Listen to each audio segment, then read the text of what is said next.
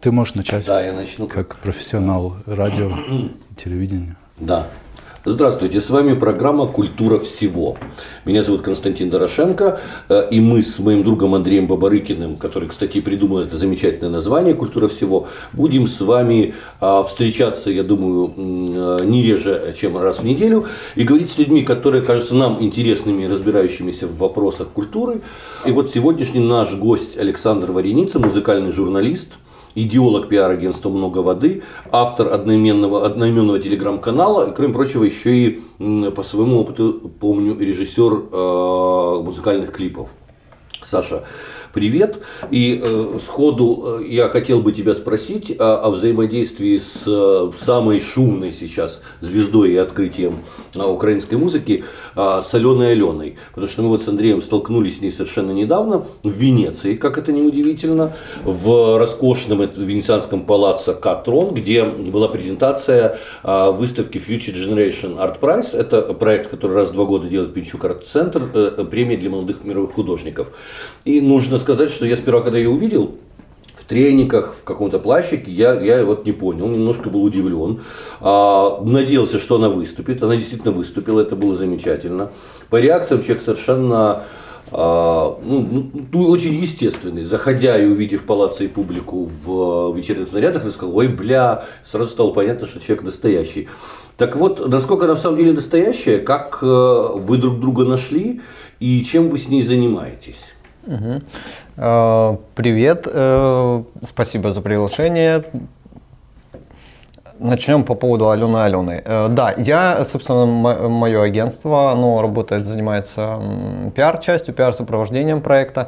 Э, я ее не находил, она нашлась сама. На самом деле Алена занимается хип-хопом и музыкой уже более 10 лет, и в узких кругах поклонников э, хип-хопа ее знают. Ее до этого знали как музыканта под псевдонимом Алена Аль-Каида, и она читала какой-то такой суровый хип-хоп такой за жизнь на русском языке, и что-то как-то, видимо, не могла найти свой стиль, свой жанр, свою подачу.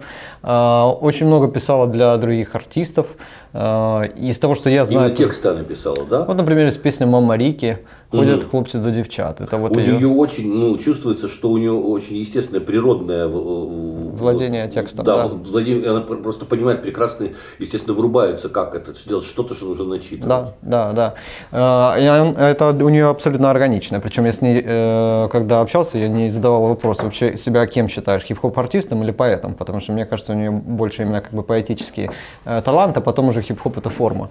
А, да, она в этом довольно давно, но вот как бы сложились звезды только в прошлом году. Я услышал э, песню, ее первую «Рыбки-рыбки», увидел фотографию ее вот такой воспитательницы детского садика из поселка Барышевки в Киевской области. И у меня сразу срослась картинка, я сразу понял, что это оно.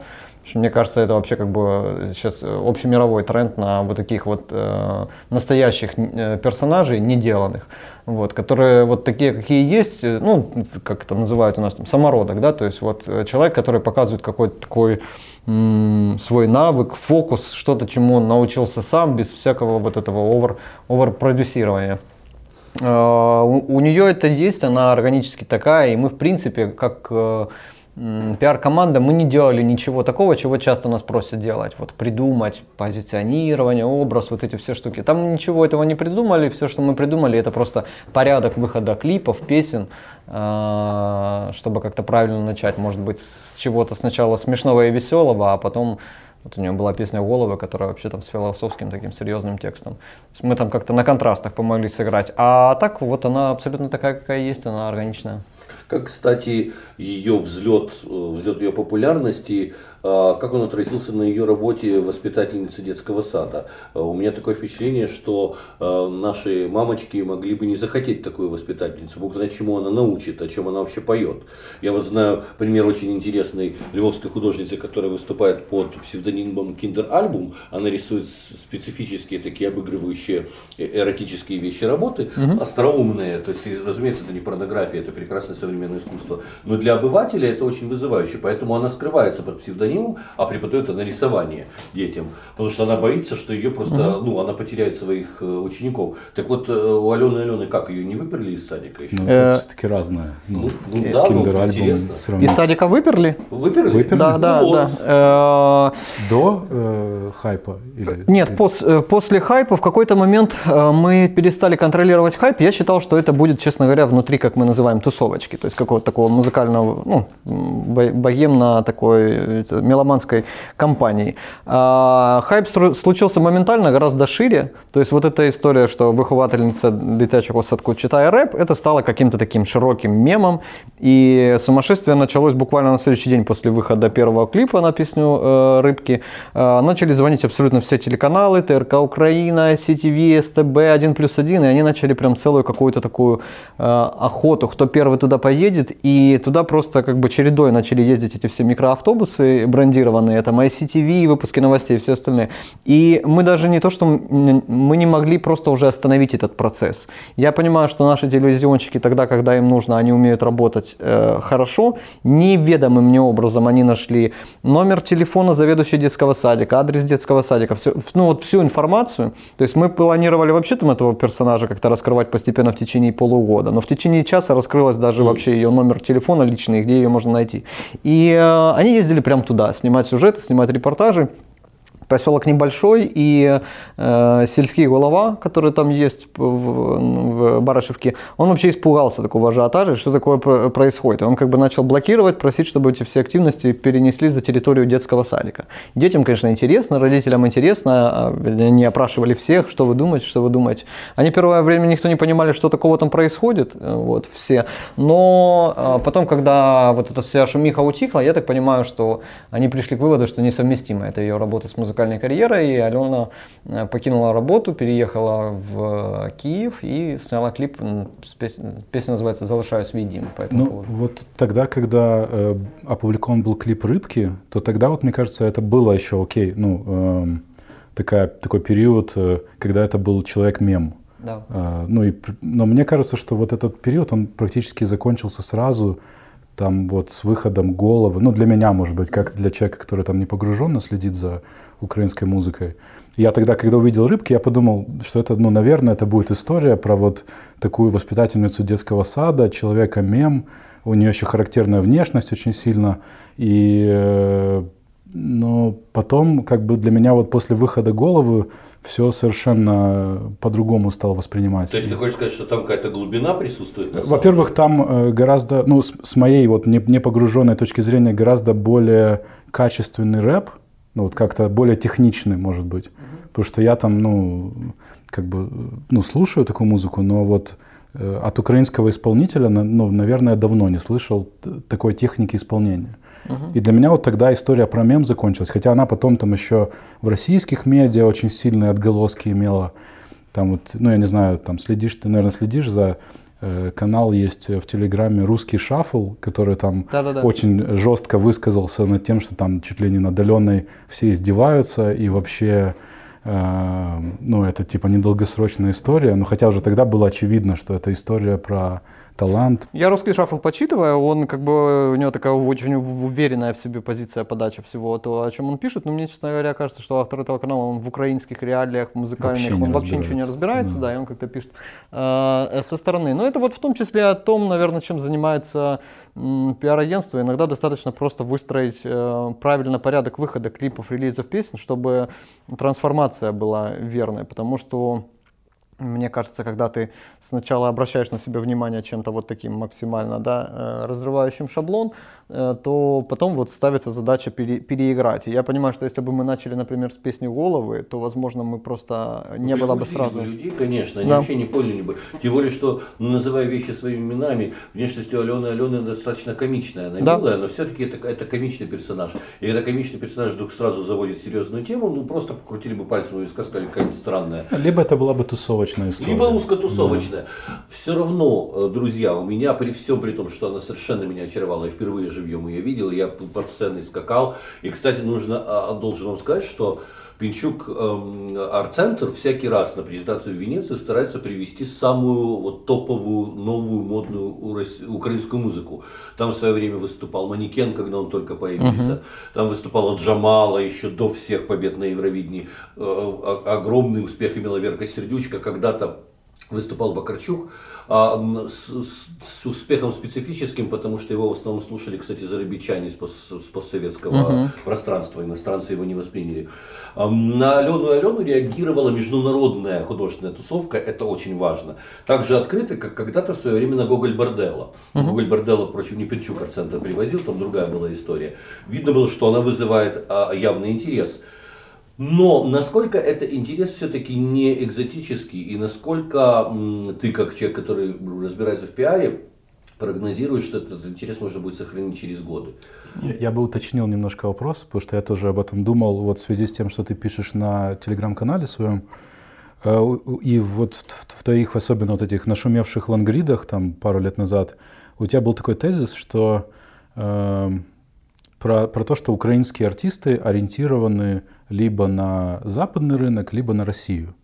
Угу. Вот э, с Аленой Аленой, Алиной Паш, э, не знаю, Каской э, уже как бы это менее очевидно, то есть на что они ориентированы. Вот хотелось бы твое мнение насчет того, ну, давай начнем с Алены Алены. Вот на что, на какой рынок? Она на, все-таки на локальный рынок или на экспорт ориентирована? Ну и насколько все-таки это пролонгирующийся продукт, когда все привыкнут к ее внешности, когда все привыкнут к ее голосу, а сможет ли она сохраниться среди артистов, которые могут жить без хайпа? Угу.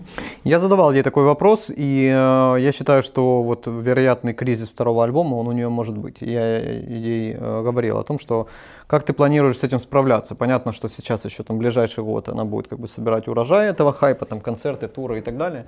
Но в следующем году эта история может резко закончиться, резко оборваться. Она сама ответила мне так. Она говорит о том, что она в первом альбоме «Пушка», который вот вышел сейчас, рассказала историю о себе. А, есть большое количество тем и вопросов, которые ее волнуют, интересуют. Так как она педагог, ее волнуют многие вопросы социальные вопросы украинских семей, насилия внутри семей, поддержки украинских женщин, а, образования детей, экологии, защиты животных. Много тем, то она человек как бы из, из народа, и она видела жизнь такой, какой она есть. И в этом смысле я думаю, что ее трансформация может быть когда ты получаешь вот такой хайп, этот хайп э, сам по себе, вот трафик, да, этот входящий, он же может быть для тебя инструментом не только музыкальной популярности, там, который ты конвертируешь в концерты во что-то еще. Это еще и рупор, твоя платформа, с которой, если ты, в принципе, дружишь с головой, ты можешь начать транслировать какие-то смыслы. И если вот эта трансформация происходит, ты начинаешь транслировать смыслы, то ты резко становишься шире, масштабнее и тверже стоишь, стоишь на ногах.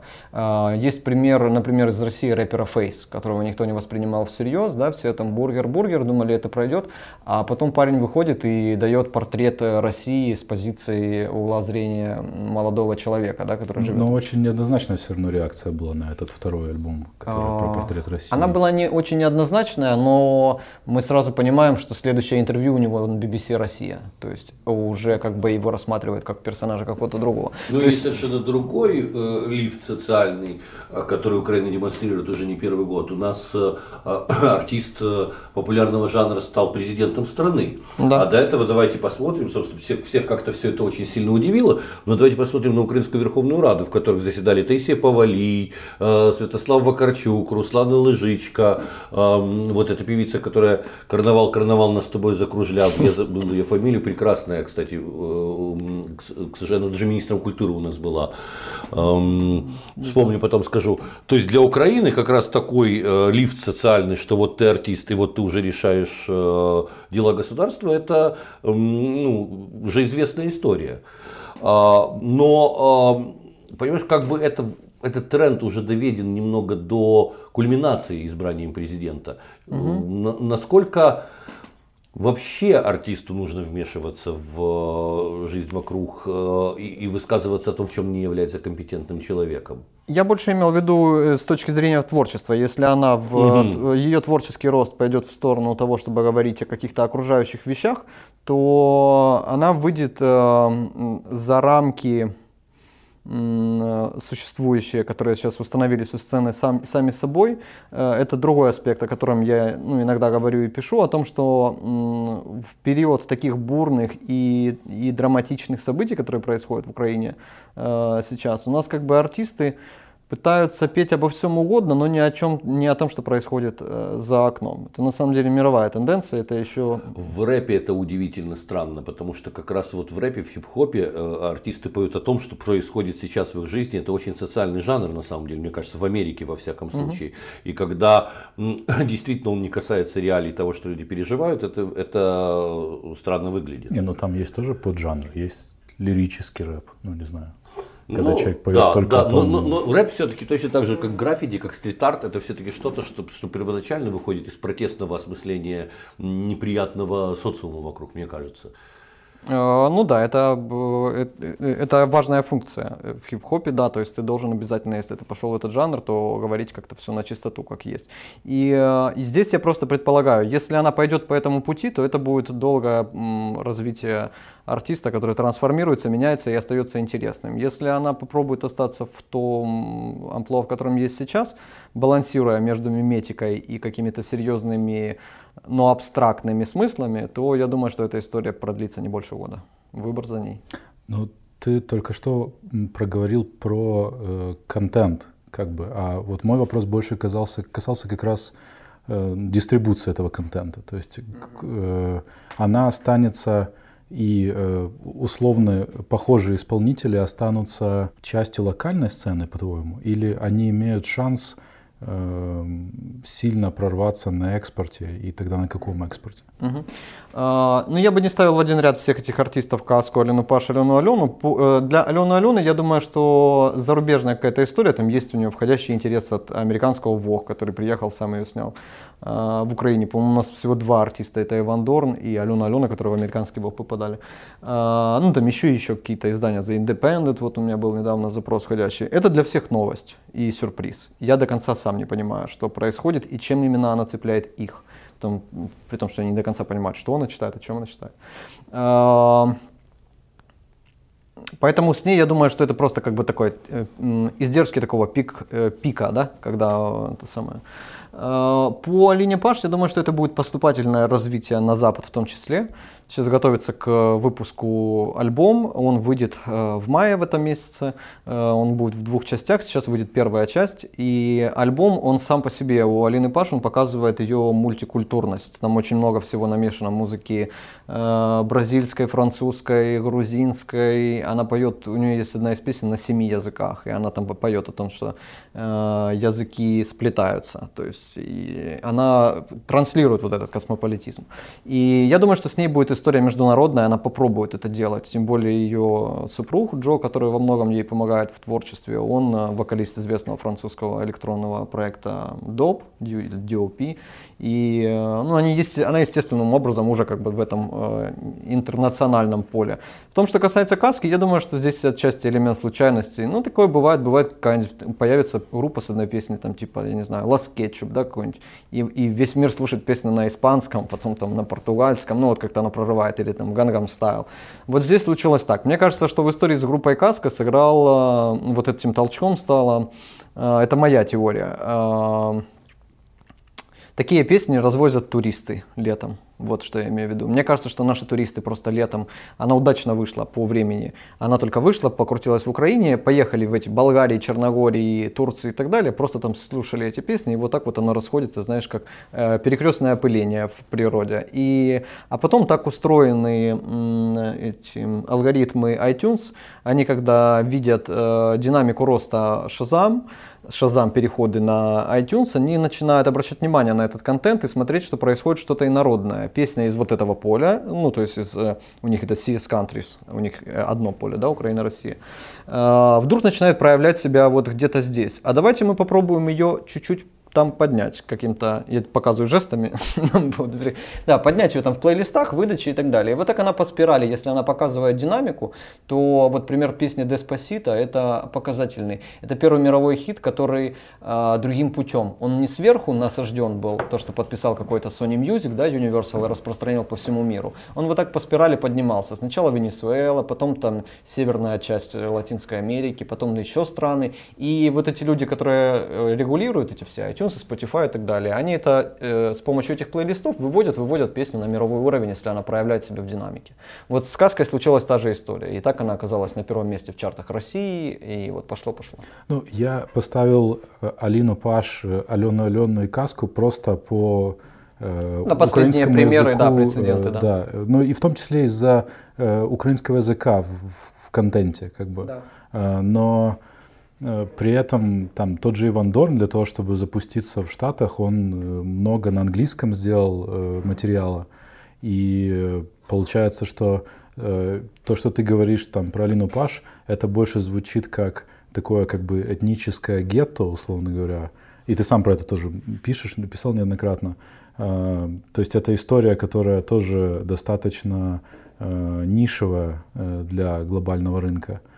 Э, получается, что э, это вот ограниченное количество вариантов. Ну есть вот, да. английский язык. И, и, и тут есть такой момент, э, все равно кульминацией всего этого этнического будет и останется такая группа, как Даха-Браха. Потому что все равно интерес к, к чему-то экзотическому, он сводится к общему пониманию вот это world music, где все что угодно, где есть свои звезды, там Наташа Атлас, например. Там, Не, ну Гоголь Борделло. А, Гоголь Борделло все-таки немножко другой, потому что мешанина всего. Это, Но это он тоже сейчас углубился в world music еще да, глубже. Во многом он подпитывается в world music, но все-таки это еще и панк, это немножко другой место. А, Даха Браха, получается, уже эту нишу так или иначе занимает. Если есть потребность у Запада на загадочное этническое украинское, угу. Даха Браха неплохо неплохо там звучит, собственно, и в Париже, и в Берлине, и всюду. Но эм, мы приходим к э, такому моменту сложному, что с одной стороны логично и правильно, и хорошо то, что развивается украинская музыка на украинском языке. С другой стороны, может быть, нам нужно привыкнуть, принять то, что продукт на украинском языке, он не может иметь международного распространения. Так или иначе. Самые главные знаменитые э, звезды э, Швеции, одной из самых музыкальных стран 20 века, поют на английском языке. Да. Аба, Армия Флаверс, Вакуум, все что, все, что появляется, это все-таки не по-шведски. Э, как нам эм, в ситуации Украины к этому относиться и какие тенденции могут быть? Э, сейчас я думаю, что нам надо обнулить вообще сам этот э, диспут по этому поводу, потому что у нас в 2014 году сложилась такая ситуация, как будто кто-то послал сигнал, что почему-то украинская музыка должна быть успешной за рубежом. А, никто такого не говорил, и никто нам такого не обещал. И точно так же, как за рубежом в Европе нет такого феномена, как, я не знаю, мы не слушаем словацкий хип-хоп, чешский инди-рок или что-нибудь еще. Почему все должны Польский слушать... Панк, да. Польский панк, да. Почему все должны слушать э, украинскую музыку, непонятно но мы сами себе это внушили, и появилось огромное количество артистов, которые попробовали идти по этому пути. А, но так как у нас есть такая привычка, как вот наши люди заходят, садятся в маршрутку или в троллейбус, да, то есть э, все э, расталкивая друг друга локтями, залезть первым, хотя в конечном счете э, все окажутся внутри, так или иначе, это не, маршрутка не, не уедет, да. Но у нас вот есть такая привычка, и она как бы сидит глубоко. И... Если вы только в маршрутке, то же самое происходит в самолете, хотя, казалось бы, у каждого свои места, и, в общем, происходит то же самое. Ну вот, э, то же самое произошло и на нашей э, музыкальной сцене. То есть, по большому счету, мы, в принципе, э, видим ситуацию, в которой десятки артистов в одиночку стесали копья на протяжении последних пяти лет, попробовали попробовали, обожились, потратили деньги там, на какие-то промо-бюджеты, продвижения, вот эти механизмы, которые нам предлагает Запад. Ни у кого ничего не получилось. Были доступными до, до, до этого, доступными были два э, пути. Это, э, правильно мы говорим, это этника э, и это электронная музыка техно, которая универсальна, которая не имеет этнических признаков, наоборот, никаких. То есть от обратного. Да. Она универсальна во всем мире и везде одинаково звучит. Э, эти два пути есть, они открыты всегда для любых артистов, но, естественно, соседняя Румыния, которая вот там техносцена мощная, они сразу, пожалуйста, да, там Берлин и так далее. А, от этники действительно это плюс-минус одна-две группы, от как, представляющие какую-то страну, и этого достаточно для того, чтобы вот, э, представлять ее на международном рынке. Возможно, туда еще Ануку можно там добавить с какой-то там большой натяжкой. Ну, Даха-Браха, да, решают эти вопросы более чем, закрывают эту нишу, и больше туда сильно и, и не надо артистов.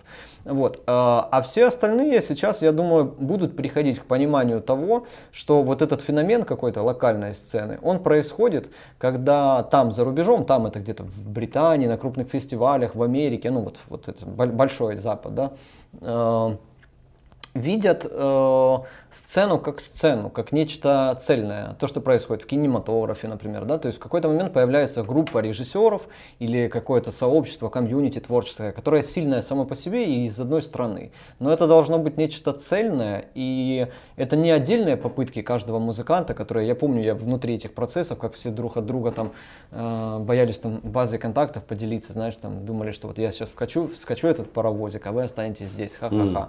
Вот. Э, сейчас нам надо обернуться, наоборот, посмотреть внутрь себя, э, посмотреть друг на друга, понять, как мы можем выстроить здесь какое-то мощное э, комьюнити, и это произойдет естественным образом. Я уже видел, позавчера видел статью, где вот на английском языке написали, что вот смотрите, какая интересная украинская музыкальная сцена, кто бы мог подумать.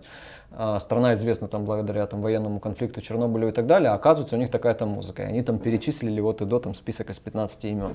Вот я думаю, та риторика, которую предлагает там лейбл «Мастерская», а, плюс-минус ее и предлагаем и мы, ну, наше агентство, оно больше по принципу такого музыкального сообщества работает.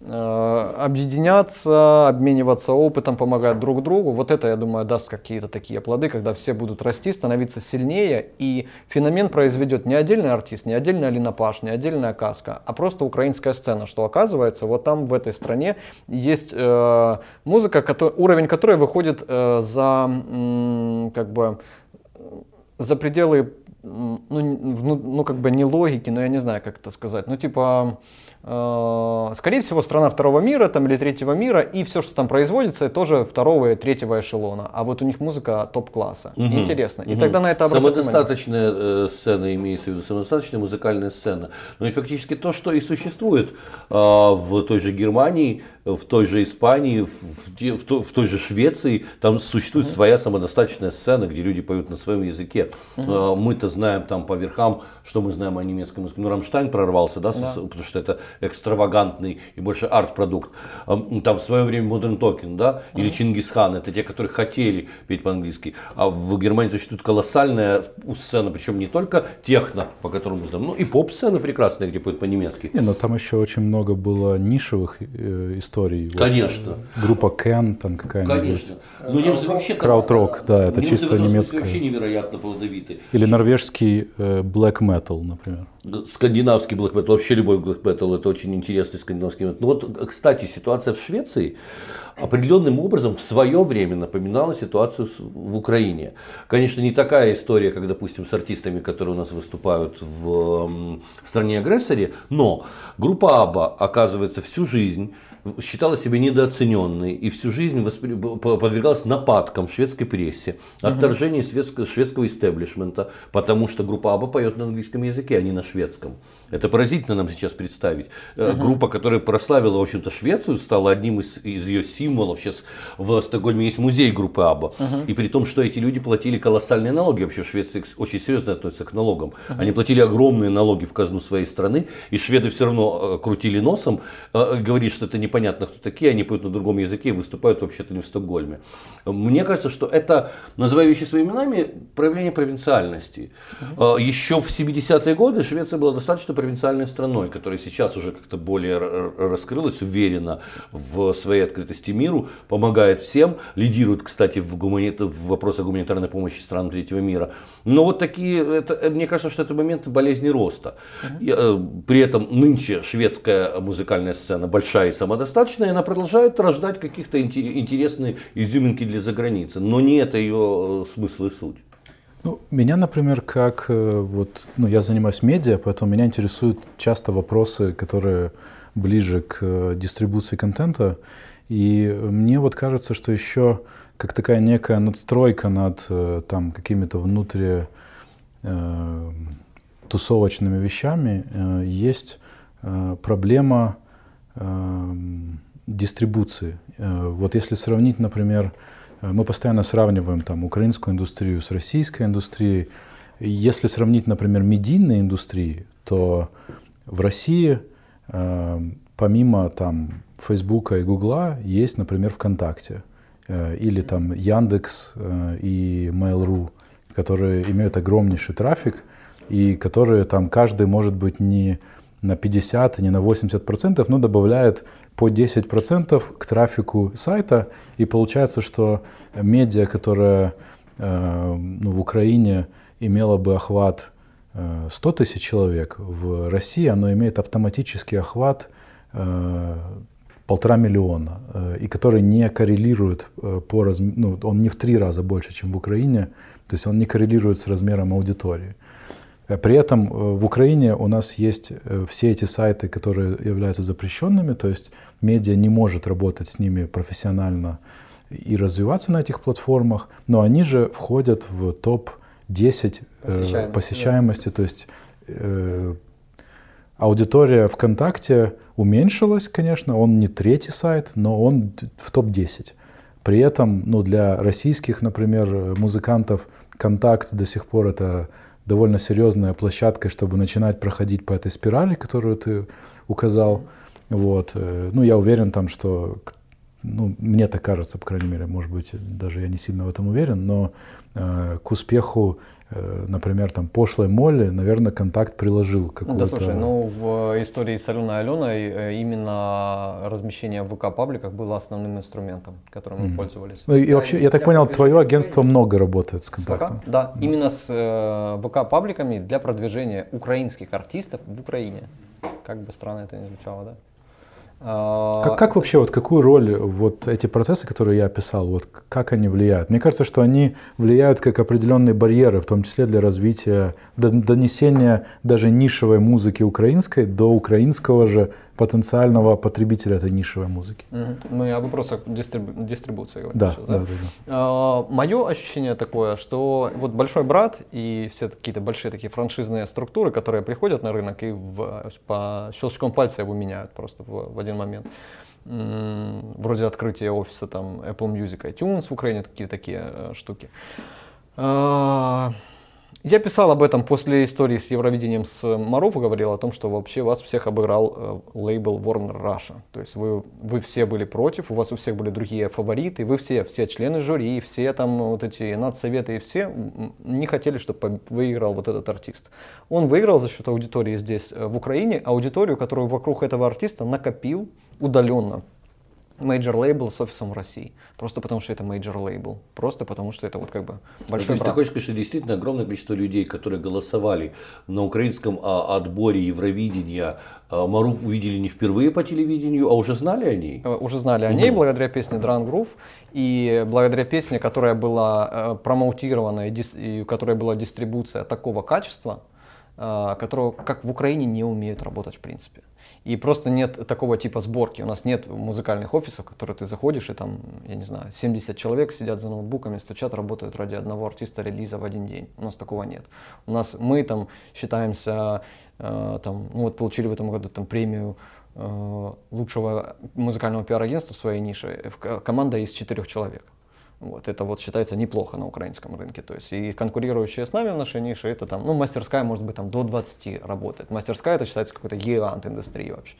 Вот там Secret Service, вот эти все компании, это там 20-30 человек. А вот, вот эти компании, понятно, там э, больше. Э, конечно, мы, э, хотелось бы, чтобы они приходили в, в Украину и все поменяется в одночасье. Но если они не приходят, значит они не видят здесь интереса. Причем артисты... Ну, тут нет денег. Наверное. Э, вот смотри, какая здесь ситуация. Артисты считают, что в них никакой проблемы нет, что они прекрасные, что на рынке нет денег и что пассивный потребитель. Но потребитель не может быть пассивным просто потому, что его много. Это крупнейшая страна Европы, ну фактически. Ну да? и по населению очень э, Да. достаточно населенная страна, у нас большое количество населения, если сравнить с нашими соседями. Ты, Андрей, сравниваешь с Россией. Мы все время сравниваем себя то с Россией, то с Францией, то с Германией. Давайте сравним Я себя могу с... с Америкой сравнить. Там Нет, все нет. в сто раз Давайте круче. сравним себя с странами С Польшей. более-менее сравнимыми с нами. Давайте сравним себя с Румынией, с Болгарией, с Литвой, с Польшей, со Словакией, с теми странами, которые вокруг нас находятся. И тогда мы увидим, что ситуация в Украине ну, отнюдь не так плоха. Я- я а без- амбиция сравнить себя с Россией или с Германией, откуда у нас действительно такие э, ресурсы? Я тебе объясню, откуда у меня такая амбиция. Потому что если ты сравнишь медиа, медиа-индустрию Польши и Украины, то в Польше просто в сто раз все круче. Там просто огромные медиа-холдинги, там гораздо, там вообще по-другому все развивалось. Я сравниваю с Россией, потому что, по крайней мере, там э, развитие медиа было примерно похожим. Но дело в том, что в Польше, ровно так же, как и в Германии, огромное количество людей до сих пор читают печатную, печатную прессу, Но да, это была да. в том числе государственная политика, Да, да, да. э, ко- которая поддерживала Как и многое, печатной прессы. Да. многое то, что круче в Польше, было государственной политикой. Мне э, кажется, ну, мое такое ощущение э, по Польше, что это страна, на которой как э, такой вы- выставочный показательный кейс Да. э, Америки. Смотрите, как мы можем помогать и превращать э, страны вот в это самое. И там просто как-то искусственно немного они туда закачивают все свои мощности и инструменты. Я полностью согласен с Костей, что можно рассмотреть какой-то пример страны более-менее близкой к нам. И здесь вот я закончу свою мысль, к чему э, я веду. Что я считаю, что у нас проблема, м, ну, если говорить о музыкальной индустрии, может быть, о киноиндустрии, не в аудитории, не в там, бедности страны, а в том, что э, нет никакой пока еще осязаемой причины, по которой большой брат должен нас подключить к своему вот этому это самому э, инструментарию, завести сюда все свои филиалы и с нами как бы работать э, комплексно, потому что э, это к вопросу тоже по поводу продвижения на Запад. У меня был пост, я писал о нем, этнокод, о том, что у каждой страны должен быть определен свой какой-то музыкальный этнокод. Что-то, что в этой стране э, органически, какой-то такой тип музыки, или кино это точно так же касается, который вот сам как-то исходит, вот есть какая-то традиция, и она лидирующая, доминирующая как внутри страны, так и интересна за пределами страны. И у меня есть ощущение, что мы пока еще просто его не нашли. Он абсолютно очевиден, потому что это мелодика, которая объединяет э, э, еврейскую клейзмерскую музыку и дышистскую, крымско-татарскую музыку, музыку э, гуцульскую, э, в, в- в- определенном смысле украинскую. Этот код, кстати, существует. Ну, вот, возможно, это типа Если хочешь, бордела. а, Это код, нет, это код в конце концов того же Фрейлекса, это код э, а, песен Бублички, э, который городской фольклор, э, рожденный, собственно, в Украине, в Одессе и в Киеве. Определенный код, безусловно, существует. И А, это действительно пересекается танок гуцульский с э, крымско-татарскими танцами и с клейзмерской музыкой. Нужно просто в этом направлении подумать. Меня в, в- свое время поразило, что существуют песни, которые украинские и которые крымско-татарские, у них совершенно одна и та же мелодика. Я просто не обладаю слухом, чтобы тебе это напеть, но этот код а, а, очень четко узнаваемый. И он идет от Карпат до, э, собственно, Украины, до, до Киева и Крыма. Ну, вот сюда можно добавить еще вот там лемкивская Потому что, песня. что все Гоголь вот русские. это уже больше балканщина. Там немножко, там даже ритм Ну да, да, да, другой. да. Балканский ритм вообще другой. Там турецкие влияния, и Балканы действительно живут одним совершенно кодом. Балканщина немножко другое. Вот. Э, Цыганщина пере- перекликается, но есть традиция там, опять же, ромской музыки. Российская империя это одна история, и ромской музыки европейская другая история. Э, Я еще приводил пример вот э, какой-то такой грустной мелодичной песни, что-то типа того, что делает там Христина Соловей или группа «Один в каное», когда ты видишь прецедент, когда вот той же группа «Один в каное», оно происходит естественным образом, то есть это не вирусный проект, просто люди раз и сразу полные залы у них, то ты понимаешь, что, наверное, вот тут они нащупали вот этот родник, да, какой-то, что-то тут глубинное они зацепили. Вот это, наверное, наше, украинское. Но здесь э, надо признаться себе в такой, может быть, грустной вещи, что вот это наше, которое есть, вот наше-наше, оно не очень интересно как продукт, знаешь, как кухни мира. Есть такие, которые естественным образом, а есть кухня мира какая-нибудь иорданская, там, не знаю, там козьи глаза в молоке, и она не очень популяризируется. Вот она не очень, не очень нравится Костя людям. как раз любит козьи глаза в молоке, поэтому... Я думаю, ты попробовал бы. пробовал в Кыргызстане, Да. да, это интересно. Я люблю как раз такие вещи. Но я понимаю, что я отнюдь не целевой аудитории, Ну, безусловно. а Вот вопрос, а должна она быть интересна кому-то, кроме нас? Вот вообще. Для того, чтобы появился большой брат, дистрибуция, все цвело и развивалось, она должна появиться. Потому что, например, даже в соседней Румынии они придумали какой-то свой такой подтип какого-то смешного евроденса, вот, вот эти все песни группы Озон, Драгости, Динте и так далее. Это вот прям румынский поп. Вот они его просто придумали, искусственно вывели, да, уже там в 90-х годах. И целая как бы плеяда артистов. И у них есть прям вот эта империя, поп-империя, она завязана с американскими офисами, партнеры, вот это вот все у них там в соседней Румынии есть. Точно так же у них есть сильная техносцена, интегрированная с Берлином очень тесно, о чем мечтают у нас в Киеве, но пока еще не происходит. Вот. И, э, Но для того, чтобы э, в Киеве э, была такая схема музыкальная, как в Берлине, нужно немножко поработать над собственным сознанием, потому что то техно, которое родилось в Берлине, откуда оно родилось, из чего оно родилось, это тоже нужно понимать. Это не просто музычка для того, чтобы заглотить таблетку MDMA и покачиваться. Ведь берлинская техно-сцена появилась как очень протестное движение, во многом левацкое, крайне гомосексуальное, а, садомазохистское. То есть эти клубы были невероятно жесткими в свое время. И, и остаются. И это была контркультура настоящая, которая даже пугала. Сейчас уже не остаются, уже таких клубов фактически в Берлине не осталось. Уже нет клубов, куда не пускали бы женщин, например. Но это была невероятная контркультурная жесть очень долгое время, mm-hmm. когда Берлин действительно переживал э, какой-то момент вот странного геополитического своего положения и культурного.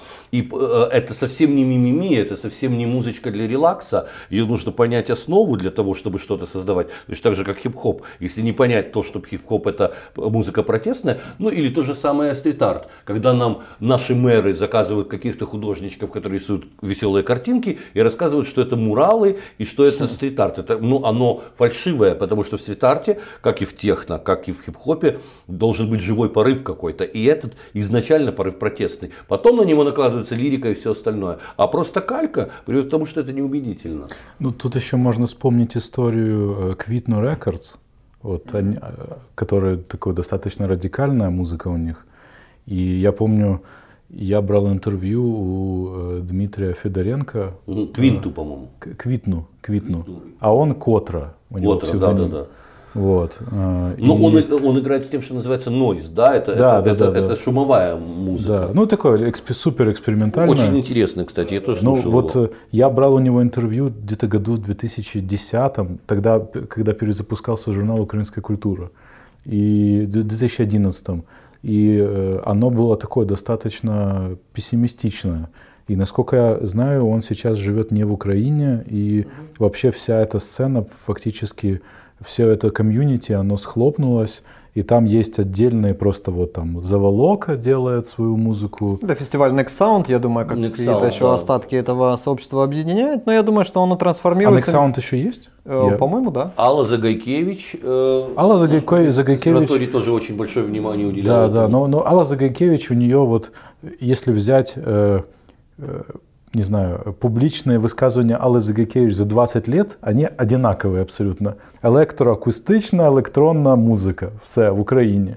Ну, то есть э, Алла Загакевич, на мой взгляд, она и ну, вот в каком-то самосозданном э, поле работает и никуда за его пределы не выходит. В то время как э, Заволока и Котра там на твоих выставках в начале нулевых играли, и как-то вот Next Sound, то есть оно более, и там они с Warp Label там делали какие-то релизы совместные, угу. ну то есть э, у них, они явно равно, вписаны. Мне кажется, в... это все равно нишевая история. Ну, это очень нишевая, но просто вот интересно, что она у нас получается, тут получается слишком нишевая. Да. А если эм, э, вот действительно случится то, о чем ты говоришь, э, если Саша придут к нам эти прекрасные старшие братья, монстры, великие корпорации, это же может вообще э, во многом помножить на ноль вот все то цветение украинской музыки. И ты, кстати, сам об этом писал, угу. что мы имеем бум украинской музыки, э, всякой разной э, последние годы, потому что она существует в Украине фактически вне конкуренции. Угу. Поэтому, если бы здесь появились мировые лейблы, начались бы массовая пропаганда, как бы гастроли и прочее мировых звезд, что стало бы с украинской музыкой? Угу. Ну, э, первый прецедент, когда мы находим свой этнокод и свою какую-то такую интересную штуку, которую мы можем показывать другим странам мира, тогда они приходят сюда, чтобы дать свой инструментарий, дать вот эти вот, собственно, свои офисы стриминг-сервисов э, и, и прочие такие штуки там, э, интегрировать нас внутрь там Netflix, я не знаю, ну, короче, да, всех площадок, э, отделение YouTube там официально открыть. А вот, вот такой прецедент, это если мы не находим этот этнокод, если мы не находим его ни в музыке, ни в кино, ни в искусстве, но у нас уже начинает расти средний уровень жизни, тогда они видят это как э, поле для новых возможностей. Страну, где, в принципе, они могут прийти, как многие страны Восточной Европы, прийти и навязать свой такой как бы музыкальный, культурный как бы Макдональдс, да, и э, прекрасно себя чувствовать, раздвинув локтями более слабых конкурентов, более слабых подражателей. Потому что очень сложно зайти в страну какую-то, э, там, я не знаю, ну, например, американский хип-хоп, э, там лейблы, сцены все, они не зайдут во Францию. Потому что во Франции есть очень мощная своя хип-хоп сцена, конечно. которая отвечает на свои конечно, запросы. Конечно. И с э, техно в, в Берлин они не зайдут, потому что там своя предыстория, то, о чем ты говоришь, там рушение Берлинской стены, лавпарад и так далее. Они просто не смогут на этом языке говорить. Э, когда они заходят на украинскую сцену и видят здесь, например, в поп-музыке просто подражателей их артистам, они говорят, ребята, так вот же оригинал. Ну, и тогда они очень легко как бы сдвигают всех с позиций в, э, в чартах. Поэтому я говорил о том, что у нас сейчас есть окно возможностей, вот этот период кризиса, пока мы еще сами себе предоставлены, для того, чтобы находить, изобретать себя, пробовать, потому что когда они придут, то ситуация будет, ну, вот такая плюс-минус, как в странах там Словакии, Чехии, Венгрии, там, отчасти и Польши, где своя сцена как бы есть, но она в каких-то там ТВ-шоу сдвинута на дальний план, а если посмотреть рейтинги чарта, то там в основном, конечно, зарубежная музыка. Ну, ну, значит, мы все равно упираемся в тему э, некоего локального продукта, но э, точно так же, кстати, то, о чем ты говоришь, невозможно, например, на Балканах, потому что все Балканы прошивают то, что называется у них музыкой чалга. Все они стесняются немножко этого термина. Чалга, и к нему относятся немножко так э, пренебрежительно стеснительно, как у нас к понятию шансон, к постсоветскому понятию шансона, потому что к шансону это не имеет никакого отношения, это правильно было бы называть блатняк, то, что у нас называется шансон. Вот эта чалга, это такая, под такие ритмы, под которые можно крутить жопой и хватать себя за сиськи, значит, балканская музыка, где, в общем, о, о страстной любви в ее физиологических проявлениях поется. С другой стороны, все стесняются и все слушают. И есть суперзвезды вот этой вот чалги типа Лепа Брена, она вообще долларовая миллионерша, она, ей принадлежат все Балканы на самом деле. Или Азиз, э, болгарский певец. Туда тоже, то, то, о чем ты говоришь, вот этот этнический момент, который не выбьет никакая модная американская музыка. Они будут слушать модную американскую музыку и все равно будут слушать свою чалгу. И если мы посмотрим даже на те же конкурсы Евровидения, Болгария, э, э, Сербия очень часто представляет так или иначе что-то, что перекликается именно с этой э, мелодикой. Но в 21 веке необходимо ли искать что-то этническое? Может быть уже поздновато?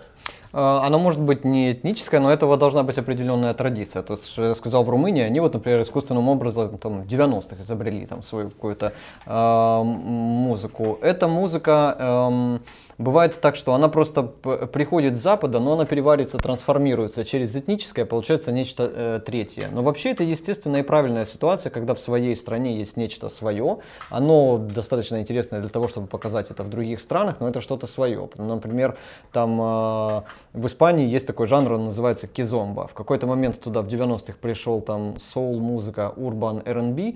Они препарировали это через свои ритмы и получили новый жанр, вот такой как бы молодежно-танцевальная музыки, но которая на латинском, не на латинском, но на испанском таком, этом самом, с колоритом. Это вот у них свой жанр кизомба. И они никогда не будут слушать американскую музыку или британскую музыку навязанную, у них есть э, свое. То есть э, должно э, происходить препарирование западных э, вот этих вот э, культурных традиций через, через свой этнокод. И тогда, возможно, получится что-то третье. То, о чем ты говоришь, это история, когда наоборот какие-то глубинные, корневые штуки. Они тоже будут, они будут для более старшего поколения всегда. И они в Украине и есть. И на самом деле э, здесь есть такая теория интересная о том, что э, музыка раньше распространялась э, через портовые города.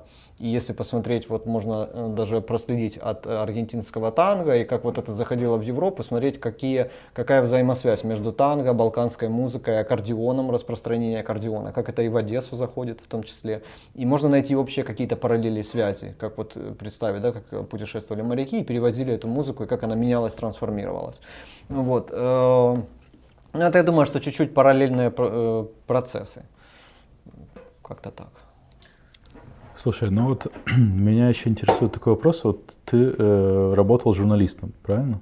Да. И ты даже, по-моему, пытался делать свое медиа э, вокруг музыки. Mixed News, да? Это, это было не, э, не мое медиа. Я работал главным редактором сайта об электронной музыке Promo DJ, э, а Mixed News это был совместный проект, где я был как бы главным редактором, но вот э, его как бы Powered by PromoDigi, mm-hmm. такая площадка.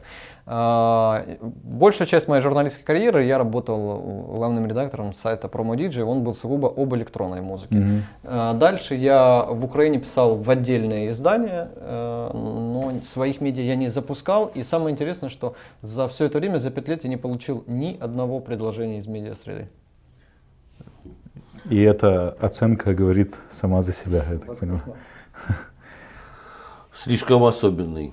Э, в общем, это проблема, мне кажется, вообще Украины, что все, что как или при всем при том, что мы все невероятные единоличники, мы гораздо больше индивидуалисты, чем наши северные соседи, но вместе с тем, когда дело доходит до дела, те, кто слишком отличается, стараются не замечать. Э, возможно, да. А, вот я хотел бы вернуться к ситуации украинской э, и к тому законодательному подходу Э, который должен по идее нашего парламента способствовать развитию украинской музыки. Это в частности квоты на радио, на телевидении. А, насколько это работает? Э, насколько можно отследить, что это дает? Дает ли это что-то uh-huh. для развития музыки, в том числе украиноязычной? Потому что я, ед, когда, едучи в такси, все равно слышу все тот же, прости меня, набор. Это Кузьма Скрябин, это София Ротару, ну вот появились сейчас uh-huh. новые имена, Анука эм, и, и, и та же Каска и так далее. Но в общем-то это, это одна и та же довольно замусоленная колода карт. Я не вижу э, на, вот прямо на волнах украинского радио вот той волны новой, свежей, уникальной украинской музыки, которой хотелось бы при такой поддержке законодательной? Я ярый противник квот и был ним с первого дня. Для меня было с первого дня понятно, что никакого положительного эффекта для, укра... для развития украинской музыки и украинской музыки на украинском языке это не принесет. Это было не очевидно только, наверное, там, для господина Кириленко или всех, кто там занимается лоббированием этих вопросов. Я всегда с первого дня э, говорил, если вы хотите создавать конкурентный продукт свой, э, то э, мыслите категориями не языка, а сцены, ну, как бы географически. То есть это нормально нормальная история э, вытеснять э, э, западный навязанный продукт. То, о чем я говорил, иначе он просто придет и раздавит и займет все позиции. Они как бы будут этому только и рады. Но у нас многоязычная страна, в которой это просто факт и данность. Большое количество артистов украинских с украинскими паспортами, проживающих и выступающих в Украине, поют на русском языке, поют на английском языке, просто потому что это их, просто потому что язык это в конце концов такой же художественный инструмент как и музыкальные инструменты. И э, я об этом писал вот в статье для слух, на меня набросились какой-то невероятной критикой по этому поводу. Но иногда э, я до сих пор останусь при своем мнении, что некоторые вещи, которые звучат на русском языке, они просто не, не звучат на украинском и наоборот. Я знаю процесс изнутри, я регулярно работаю с артистами, я слышу демки, когда приходит песня на украинском языке, попробуй перевести или на английском. Не переводится, не всегда это работает, просто чисто фонетически не всегда складывается. Иногда песня должна просто остаться на английском языке, языке она разваливается при переводе на украинский. Вот. И я считаю, мое мнение такое, что квоты нужны, и это полезный класс, если бы это были квоты просто для украинской музыки, пусть будет 70% украинской музыки на украинских радиостанциях, но украинской музыки на украинском, русском и английском языке без да, внутренней хоть на польском, хоть на польском, когда да, Ирина Билык выпустил очень неплохой альбом на польском языке, хоть на, на крымско-татарском, на любом языке, мне тоже да. кажется это нормальным, но просто это подходы разные, подход э, эксклюзивный, подход э, разделения, это больше подход все-таки тех народов, а, э, которые пережили колониальную зависимость и хотят показать, что мы не они. Но этот подход, конечно, э, объединяющий культуру, уж тем более такую разнообразную культуру, которая существует в Украине. И мне кажется, что это проблема большая Украины, что мы а, не хотим мыслить инклюзивно, как, как свойственно, в общем-то, бывшим имперским государствам, но когда-то и Украина была великим и огромным государством европейского значения при Киевской Руси. А, и вот как раз любая сильная, уверенная в себе имперская культура, она все называет своим. А, Конечно. Все, что происходит на любом языке, в любом виде. Я однажды по телевидению видел показ, китайский показ э, моды народов Китая. Угу. Так вот там были и узбеки в халатах. Интересно, по какому телевидению? И, по китайскому телевидению. А, угу. И русские в кокошниках. И все это называлось национальные костюмы народов Китая. Прекрасно. То есть страна уверенная в себе, она наоборот э, маркирует своим все, что существует в ее ареале. И, и если так посмотреть на Украину, то Украина невероятно богатая страна, которая, безусловно, видна была бы на культурном да. и на мировом э, э, уровне, если мы так себе себе относились, когда мы понимали бы, что э, все, что родилось здесь или формировалось здесь, это мы можем с гордостью называть своим. Но, к сожалению, э, этот подход все еще пока что не вызывает у многих людей понимания, все еще существует. Это, это исторически объяснимо, потому что Украина действительно очень десятилетиями колонизировалась, и, угу. и специфические эксперименты имперские здесь проводились. Поэтому вот такой момент постараться во что бы то ни стало отличиться и, фигу, и фокусироваться на том, эм, что нас отделяет от других, угу. эта тенденция все еще существует. Ну, к сожалению, да. Ну, я думаю, что она будет меняться просто потому, что условия реалий рынка и всего, они под эту историю не, э, не прогибаются и не, и не хотят меняться. И э, есть большое количество артистов, когда ты с ними общаешься и понимаешь, ну, они понимают э, текущие тенденции медиа рынка украинского. Я могу сказать, что у нас в 2019 году вообще может сложиться ситуация, вот, ну, попробуйте об этом задуматься. У нас в 2019 году может не появиться ни одного нового артиста в стране. Ну, ты оцениваешь это как хорошую ситуацию Нет, или как, плохую? как критически плохую ситуацию. Почему? Объясни. Почему не, у нас может не появиться ни одного нового э, артиста? Потому что сигнал со стороны медиарынка, музыкальной части медиарынка, с которым он может быть взаимодействовать, такой, что лучше посидеть и подождать, вообще положить на полку, что любой как бы запуск минимальный там среднего артиста в инди-нише там в районе полумиллиона гривен, просто ну, чтобы запуститься, там клип снять, появиться как-то, ну, на, чтобы начался процесс. И никто не хочет тратить эти деньги уже просто с точки зрения бизнеса в такие реалии, в такие правила игры, в котором здесь тебе надо дать только на украинском, а аудитория сама при этом больше слушает на русском, и мы знаем, да, что там мы видели, наверное, все там топ-100 этого Apple Music украинского, да, где одна укра... песня на украинском языке, а остальное одни LJ и так далее. И вот, вот это какой-то Распутин, на котором ты подъехал на машине и понимаешь, что тебе надо попасть туда, здесь стоит забор, и ты просто разворачиваешься и думаешь, да я что-то постою, наверное, на обочине пока. И мы при этом действительно, конечно, теряем даже просто в полноценном осознании себя, мы очень легко отдаем России то, что является нашим, да. ту же группу грибы, ту же пошлую моли, спокойно какое-то количество людей готовы расстаться с Иваном Маруф, Дорном, да, Маруф, то, что является, собственно, нашим культурным, украинским культурным продуктом. Да.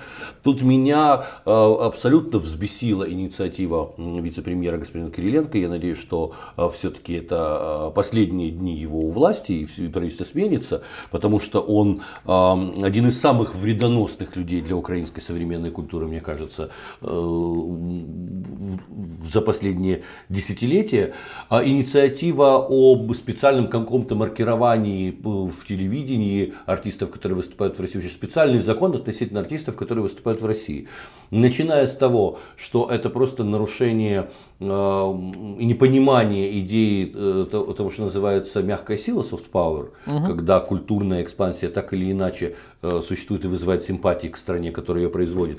И заканчивая тем, что это элементарная наглая дискриминация нарушения Конституции. Потому что украинские заводы, украинский бизнес всякого рода ведет взаимодействие с Российской Федерацией. Украинские рабочие работают в Российской Федерации. У нас не закрыты границы, у нас не объявлена война, угу. и только один лишь срез общества почему-то постоянно подвергается нападкам за то, что он ведет бизнес с Российской Федерацией.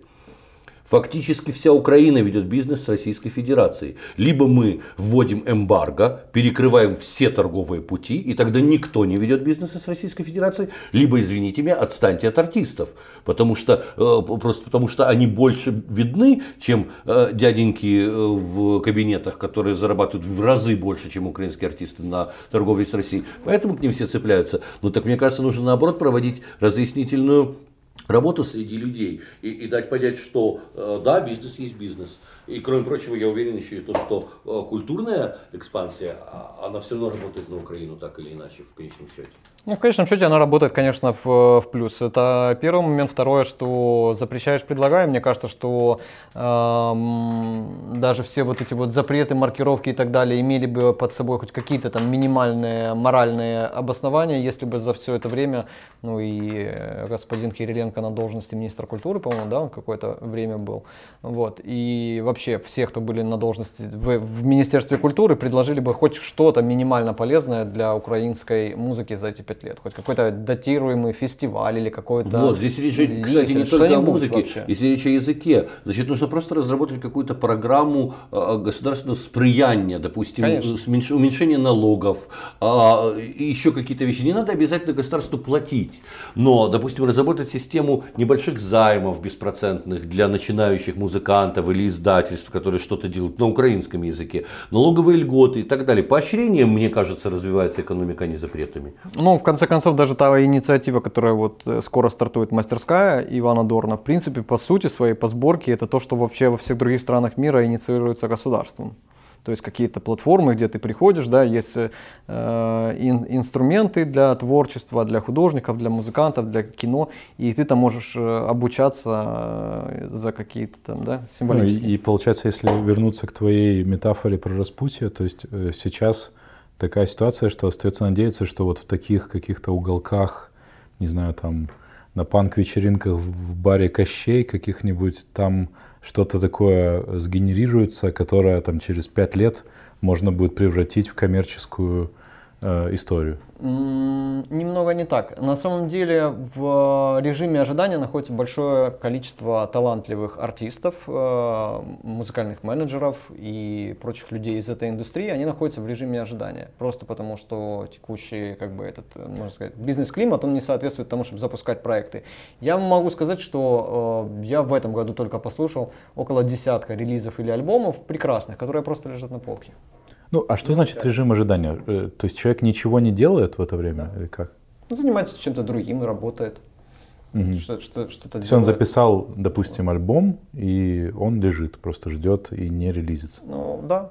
Ну вот э, у меня есть, э, зачем далеко ходить, у меня есть пример моей девушки, она артист, музыкант, Оля Деброва, которая мы Не знал, что это твоя девушка. Оля? Да. Да. Ну, я, собственно, и клипмейкером в этой истории был лишь единожды. А, это где вы таком... с Терешковым сняли? Да, да, да, да, да, в, да. В, в, в этом клипе, да. Э, боже упаси, я бы для другого артиста вот это вот прошел весь этот ад с, с режиссурой. Да, это только по любви, по любви всегда дороже все, да. Да, да, да. Вот, и мы долго думали с ней, на каком языке. Она, ей органично, она из Херсонской области, она из ну, русскоязычной как бы среды, ей органично петь на русском языке. И, но она при этом не хочет ехать, она не хочет выступать на вечернем Урганте или там оправдываться, или вот проходить вот этот путь Маруф или кого-нибудь еще. Но не идут у нее просто песни на украинском. Ну, ну неестественно это для нее. Она бы и могла пересилить себя, но написать, но просто вот не, не идет. И начал на английском писать. Я, я знаю, как работают эти механизмы, я знаю, что это безумно дорого. Это первое. Второе, это не делается удаленно. Хочешь как бы победить там, едь туда. Но вот, опять же, если мы, говорим, если мы говорим о европейских стандартах, и Украина равняется на Европу, то давай посмотрим на правила Евровидения, mm-hmm. которые говорят о том, что любую страну может представлять любой человек, вне зависимости от того, гражданин он этой страны или нет, и он может быть на любом языке. При том, что раньше, кстати, в 50-е, 60-е годы было другое правило, более националистическое. И некоторые артисты не смогли поучаствовать на Евровидении, потому что, а, например, в свое время эм, не дали возможность выступить одной певице от Швейцарии, потому что она хотела петь по-французски, uh-huh. а эта страна от, по идее там Евровидения тогда относилась к немецкоязычному региону. То есть все эти проблемы существовали, их Европа пережила. Так вот, мне кажется, если мы в Европу идем, то следует и учитывать опыт опыт европейский, что если мы говорим о музыке, о шоу-бизнесе и о подобных вещах, то петь можно на любом языке. Точно так же, как по правилам Евровидения. Хоть на киргизском, хоть на албанском. Конечно. А, Это музыка. Отталкиваясь только от одной вещи, от запроса аудитории. А украинская аудитория готова воспринимать музыку украинских артистов и на украинском, и на русском, и на английском языке, конечно. И даже на трех языках э, вместе. Но этим надо свободно пользоваться как художественным инструментом, да. И я вот, ну, например, самому близкому человеку, которому я могу посоветовать, я не рекомендую запускаться в 2019 году. Запускаться прямо вот так, знаешь, по-настоящему, с клипами, шоу. Ну, поп-певица это дорогое удовольствие. Вот. Э, если говорить о каких-то прослойках как бы и Индии, да, там, ну, там происходит движение, там что-то выходит, но вот именно запуски, запуски такие, мы можем столкнуться с ситуацией, с которой в этом году мы не получим ни одного нового артиста. Потому что есть еще другой э, прецедент. Все те, кто запускали, у нас тут есть несколько так, каких таких башенок, да, от которых исходят все артисты. Ну, это там лейблы, да, там Mama Music, Enjoy, Secret Service, Мозги Entertainment, там структуры Потапа, всех остальных. У меня есть такое предположение, это мое сугубо личное предположение, я никому как бы карман не лезу, деньги не считаю. Но у меня есть предположение, что э, у рынка украинского музыкального закончились деньги, заработанные до 2013 года, реинвестиционные. Потому что вот все, что запускалось в последние годы, это шла инерция. И мастерская это инерция от, от песни Стыцамен, от вот того, понимаешь, сверхприбылей. А, и э, там ну и так далее. Я сейчас не буду вспоминать всех артистов и кружева, собственно, которые запускают грибы и так далее. Это начиналось Quest Pistols большого успеха. И Луна, там все эти проекты. Вот мне кажется, что сейчас э, у больших структур закончились те сверхденьги, заработанные на легком рынке, да, вот это на открытом тогда еще рынке. И э, сейчас они становятся экономнее, они взвешивают каждый шаг, каждое движение, и поэтому они производят меньше э, контента. Его количество резко сужается. У нас, по сути, э, феномен той же песни «Каска плакала» не только в том, что это хорошая песня, но в том, что за год никто даже не попробовал сдвинуть эту песню в чартах не появилось за год ни одной конкурирующей песни, которая, может быть, была бы номер два. Это говорит еще и о количестве контента. То есть мы еще несколько лет назад имели за год плюс-минус 5-6 таких песен. Сейчас одна, а в этом году может быть ни одной. И вот это на самом деле такие как бы тревожные звоночки в том, что я думаю, что сейчас э, со сменом власти, с приходом э, новых людей, дай бог, как бы слышащих, понимающих, что там вообще происходит на этом э, рынке, получится туда как-то донести, рассказать, что здесь происходит, что в принципе это как такая речка, которая засыхает и превращается в такой тоненький ручеек. И тут надо что-то где-то как бы какие-то плотины передвинуть, поменять, э, иначе мы можем в такой безусловно талантливой музыкальной одаренной стране лишиться вообще как бы музыкальной индустрии, и она там скатится на уровень там, украинского, например, футбола, который у нас был всегда. Мы были футбольной футбольной страной, а потом это превратилось в какое-то унылое зрелище, да, там, с двумя тысячами человек на стадионах, и мы понимаем, что реанимировать это, скорее всего, уже и не получится. Просто потеряли да, целую такую сферу как бы, жизни, entertainment а, досуга. Вот музыкальная индустрия близко, она вот сейчас так стоит на пороге, на краю. Вот такое у меня ощущение. Интересно. Для, для меня, кстати, приятное открытие, что Оля Деброва э, твоя девушка, потому что э, мне э, интересно и приятно общаться и с тобой, и с ней. А так Спасибо. не всегда бывает. Иногда бывает в паре, что кто-то интересный, а кто-то не очень. А, но как, кстати, дела пошли вот с тем клипом, который ты снимал? А... Доволен ли ты результатами? А, и что дальше? Вот какие-то движения да, все-таки да, будут да. ли дальше у вас? Да, с клипом дела пошли хорошо, его взяли на канал М1, он был в ротации, в принципе, с ним все сложилось, получилось, но тут такая история, что э, поп-артисту для роста, для развития, ему нужно снять 5-6 таких работ. Это все дорогостоящая как бы Э, история. И мы точно так же встали на распутье, как бы куда по какому пути идти. Для того, чтобы эта история продолжалась дальше, чтобы песня была не только на ТВ, но и на радио. Ну, мы, собственно, заходим да, на второй круг обсуждения всех тех же вопросов. То мы поняли, что нужно писать на украинском, мы попробовали, поняли, что у нас получается, но это неорганично для нас самих. И сейчас она делает материал без всякой скидки на конъюнктуру рынка, ну вот просто как-то больше для себя. Выпустим и выпустим. Это будет, наверное, в 2020 году уже.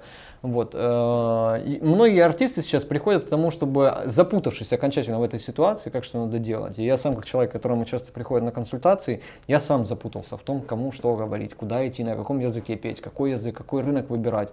Э, Запад это тоже такая целая отдельная болезненная история, на которую понадобится целый час, чтобы я рассказал о своем негативном опыте, насколько там к нам э, относятся как к какой-то серой зоне, которую можно просто на деньги поиметь, кинуть и вообще там э, не видеть нас, в нас каких-то равных партнеров и людей. Многие артисты просто, которые продолжают, они выбирают просто путь, делать музыку не под кого-то, не под задачу, не под бизнес-план, а делать просто так, чтобы к этой музыке не было вопросов с творческой точки зрения. А уже на каком языке, там, в каком жанре это делать десятое. А, поэтому вот как- как-то так. Так. Ну, будем заканчивать. Это был подкаст «Культура всего». Подписывайтесь везде, где вы его видите. И если там есть звездочки, ставьте нам 5 звездочек, потому что Apple iTunes еще не открылся в Украине, и нам важны все алгоритмы, которые могут поспособствовать. У нас в гостях был сегодня э, Александр Вареница, э, идеолог пиар-агентства «Много воды» и автор одноименного телеграм-канала. Я этот телеграм-канал читаю, потому что то, как Саша размышляет о музыке, это, это как бы не только о музыке, это шире, это еще о социуме. И с вами были Константин Дорошенко. Андрей Барыкин. Пока. Спасибо большое. Я попрощаюсь на как-то э, позитивной Да, ноте. Хотя бы да, пози- давай. А, ты выключил. да? Не-не-не, я ничего не выключал. А, Спасибо большое, приятно было бы быть э, в гостях. Э, Желаю успехов подкасту Apple Music, по крайней мере, в Украине у нас еще хотя бы работает, и его хотя бы можно Да, слушать. Найдем в этом какой-то позитив. Да, До спасибо. Да.